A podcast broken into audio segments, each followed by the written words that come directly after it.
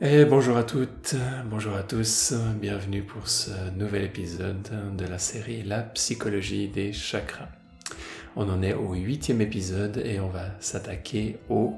dernier chakra, Sahasrara, le chakra couronne, qui est dans une catégorie à part, parce que par certains il va même pas être considéré comme un chakra,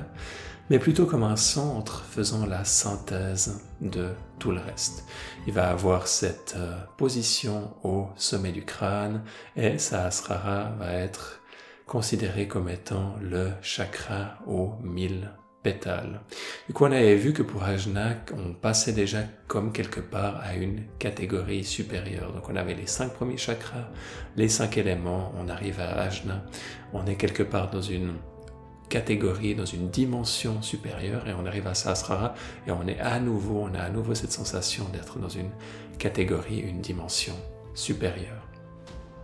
D'un point de vue numérologique, donc on a cette dénomination de 1000 pétales, et aussi euh, j'avais un prof qui, qui, qui avait une, une théorie parallèle qui était celle d'un point de vue numérologique de prendre les 96 pétales, encore une fois supposés d'Ajna, de, les multiplier par 10, d'arriver à 960, et de rajouter 12 qui serait la réflexion de Anahata, le chakra du cœur, au niveau de Sahasrara, qui est quelque chose qui, qui fait sens avec certains textes de la tradition, pour arriver à 960 plus 12 à 972 pétales, encore une fois, proche de 1000, du coup, pas forcément une théorie qui est complètement euh, loufoque. Maintenant, qui est-ce qui va aller compter euh, ces pétales et avoir euh, et ensuite pouvoir déclarer avoir la, la preuve ultime euh, de tout ça? Probablement personne et probablement personne ne va non plus être. Ça va pas forcément être quelque chose, je veux dire, qui va être utile en pratique. Donc simplement de comprendre qu'il y a cette idée de complexification quand on monte au niveau des euh, quand on monte au niveau des chakras. Et pour ceux qui sont intéressés par la numérologie, vous pouvez ensuite faire vos propres recherches et vos propres connexions là autour. Maintenant, Sahasrara va être considéré comme étant euh, le chakra ou le centre spirituel duquel tout émane. Du coup, il va avoir une place qui va être très importante. Et cette idée va être comme si euh, à notre naissance ou d'un point de vue métaphysique, on allait avoir depuis cette, euh, depuis cette source, depuis Sahasrara, qui va être comme quelque part notre premier pôle, si on essaye d'imaginer un peu la création de, à la fois de, de l'univers ou d'un, être humain, peu importe à quelle échelle on regarde, on va avoir d'abord comme ce point euh, isolé, et ensuite il va y avoir un deuxième point qui quelque part se détache de lui et va commencer à créer la dualité. Et il va descendre comme descendre le long de la colonne vertébrale ou traverser le, long de l'univers, prendre un peu une, une métaphore à ce niveau-là, et aller jusqu'à Muladhara et créer petit à petit euh, le chakra racine et créer petit à petit les différents niveaux de la manifestation. Et ça, selon les, selon les yogis, selon le Chevalier du Cachemire, c'est pas seulement quelque chose qui se passe une fois au début de l'univers ou à la, à la naissance de, de quelqu'un, mais ça va être quelque chose qui est créé une multitude de fois à chaque seconde. Donc on va avoir comme ça un, une pulsation constante euh, dans la création de, de l'univers et sa réabsorption qui se fait pas une fois tous les euh, temps de milliards d'années, mais qui se fait une multitude de fois par seconde. Et si en méditation on arrive à capter une de ces pulsations, on arrive à retourner justement à cet état d'absorption, cet état d'absorption dans ce sentiment d'unité. C'est en tout cas la théorie du Shivaïs du Cachemire que vous pouvez essayer de vérifier en pratique dans vos méditations. Maintenant, au niveau de Sahasrara, d'un point de vue euh, émotionnel, vous pouvez avoir ce sentiment de perfection, sentiment de pureté et comme quelque part euh, un sentiment que d'être complet, d'être parfait, qui vont être des, des mots qui vont souvent être décrits pour décrire ces au niveau de conscience euh, qui peuvent être atteints justement en méditation. Donc on va ici dans les dimensions spirituelles, réalisation du soi, à un niveau émotionnel, on va avoir aussi euh, ce sentiment souvent décrit de félicité, d'une joie pure, d'une joie ultime quelque part de connexion avec la totalité. Du coup, ça c'est des choses que vous pouvez euh, ressentir en méditation. Et au niveau de Sahasrara, il peut y avoir aussi souvent cette impression de descente de grâce qui peut être ressentie en méditation. Euh, et qui, qui peut s'apparenter ou être des fois décrite comme étant un peu comme une douche, ou ce sentiment qu'on a une cascade à l'intérieur de soi et que cette énergie descend depuis le sommet du crâne à travers le corps et donc, ces expériences sont en général très, très plaisantes, très belles. Et au niveau de Sahasrara, le plus quelque part, on a cette, on prend cette habitude à être absorbé dans ces états profonds, dans ces états, dans cette, euh, dans cette joie spirituelle, dans cette, euh, dans cette félicité. Et le plus on goûte quelque part à, ces, à ces qualités, le plus on va aussi devenir comme euh, accro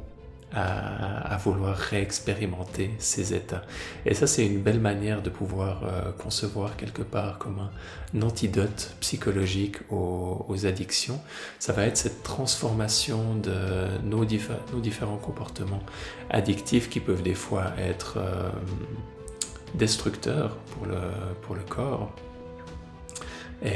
ou pour les personnes autour de nous ou pour nous-mêmes, et, vont, et on peut avoir comme ça cette transposition de nos, de nos addictions vers quelque chose de plus profond.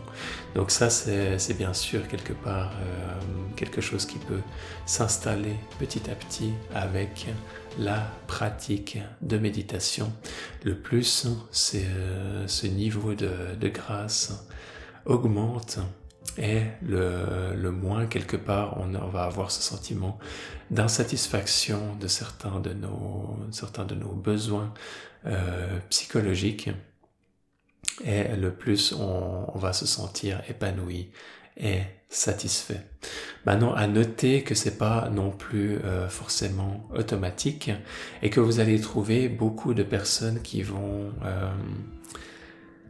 qui vont comme quelque part être absorbées dans leur méditation, avoir des profondes réalisations spirituelles, mais ensuite elles vont comme pas réussir à intégrer ces réalisations spirituelles dans leur développement et dans leur intégration et dans leur maturité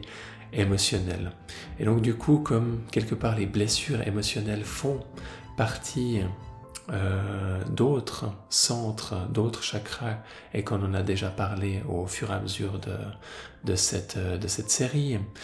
eh ben, il va pas forcément avoir hein, chez, chez ces personnes euh, un, une intégration et une guérison émotionnelle qui va être faite suite à ces expériences profondes, subtiles. Euh, de méditation au niveau de Sahasrara et de réalisation. Du coup, les deux peuvent être séparés et vous allez pouvoir tomber sur des personnes qui ont des hauts niveaux de réalisation spirituelle mais qui ont encore des traumas très très euh, développés. Et vous allez aussi pouvoir tomber sur des personnes qui cherchent à intégrer euh, les deux aspects et qui vont avoir à la fois les réalisations spirituelles mais à la fois les intégrer et guérir leurs blessures en même temps. Euh, et c'est un, des mécanismes que, que, je mets en avant, par exemple, dans le jeu de, société. Euh, Ressources, qui est, qui est un jeu qu'on peut utiliser en, pour nous accompagner dans notre propre pratique spirituelle, mais les réalisations et le développement de Sahasrara et spirituel va être va nous favoriser ensuite la guérison euh, émotionnelle et la guérison émotionnelle va elle aussi nous favoriser le développement spirituel. Donc il y a toute une mécanique que, qui est mise dans ce jeu pour nous enseigner en même temps et euh, ces différentes euh, ce fonctionnement là en particulier que je suis en train de décrire maintenant et, et également et également pour faire une pour faire comme un reflet de, ce qui se passe à l'intérieur de nous sur un plateau d'un jeu de, société, un jeu de société un peu particulier parce que on y joue seul, on y joue quelque part avec nous-mêmes et puis avec nos, nos, émotions, avec notre euh, partie hein, spirituelle et, et, on peut comme ça avoir comme un retour de ce qui se passe à l'intérieur de nous sur un plateau. Du coup, euh, petite parenthèse autour du jeu. Ressources qui va euh, mettre en avant certaines des, choses qu'on discute au fait dans toutes, euh, dans toutes ces séries et qui va pouvoir être utile ensuite en pratique pour pouvoir les intégrer et pas seulement avoir ce développement euh, spirituel, pas seulement avoir ce développement de la conscience au niveau de Sastra, mais aussi comment est-ce qu'on va pouvoir l'utiliser pour intégrer et pour guérir des différents aspects de notre être et avoir comme ça une spiritualité intégrale qui peut se développer. Du coup, voilà en quelques, en quelques mots les aspects, différents des aspects de Sahasrara, ce centre qui va comme faire la synthèse, au même titre que la lumière blanche va faire la synthèse des autres couleurs et des couleurs de l'arc-en-ciel, on va avoir ici Sahasrara qui va faire la synthèse des autres, euh, des autres centres qu'on a parlé jusqu'ici. C'était ce que je voulais vous dire pour aujourd'hui et je vous remercie pour avoir suivi cette série. Elle va peut-être continuer encore dans le futur sous euh, d'autres aspects qui vont être de reprendre certaines thématiques et de les lier au chakra en particulier, comme ça on peut continuer à construire par rapport à ce qu'on a vu. Et c'est une possibilité pour le futur. Dans tous les cas, je vous remercie pour votre écoute, votre présence, et je vous dis à tout bientôt pour la suite. Bye bye.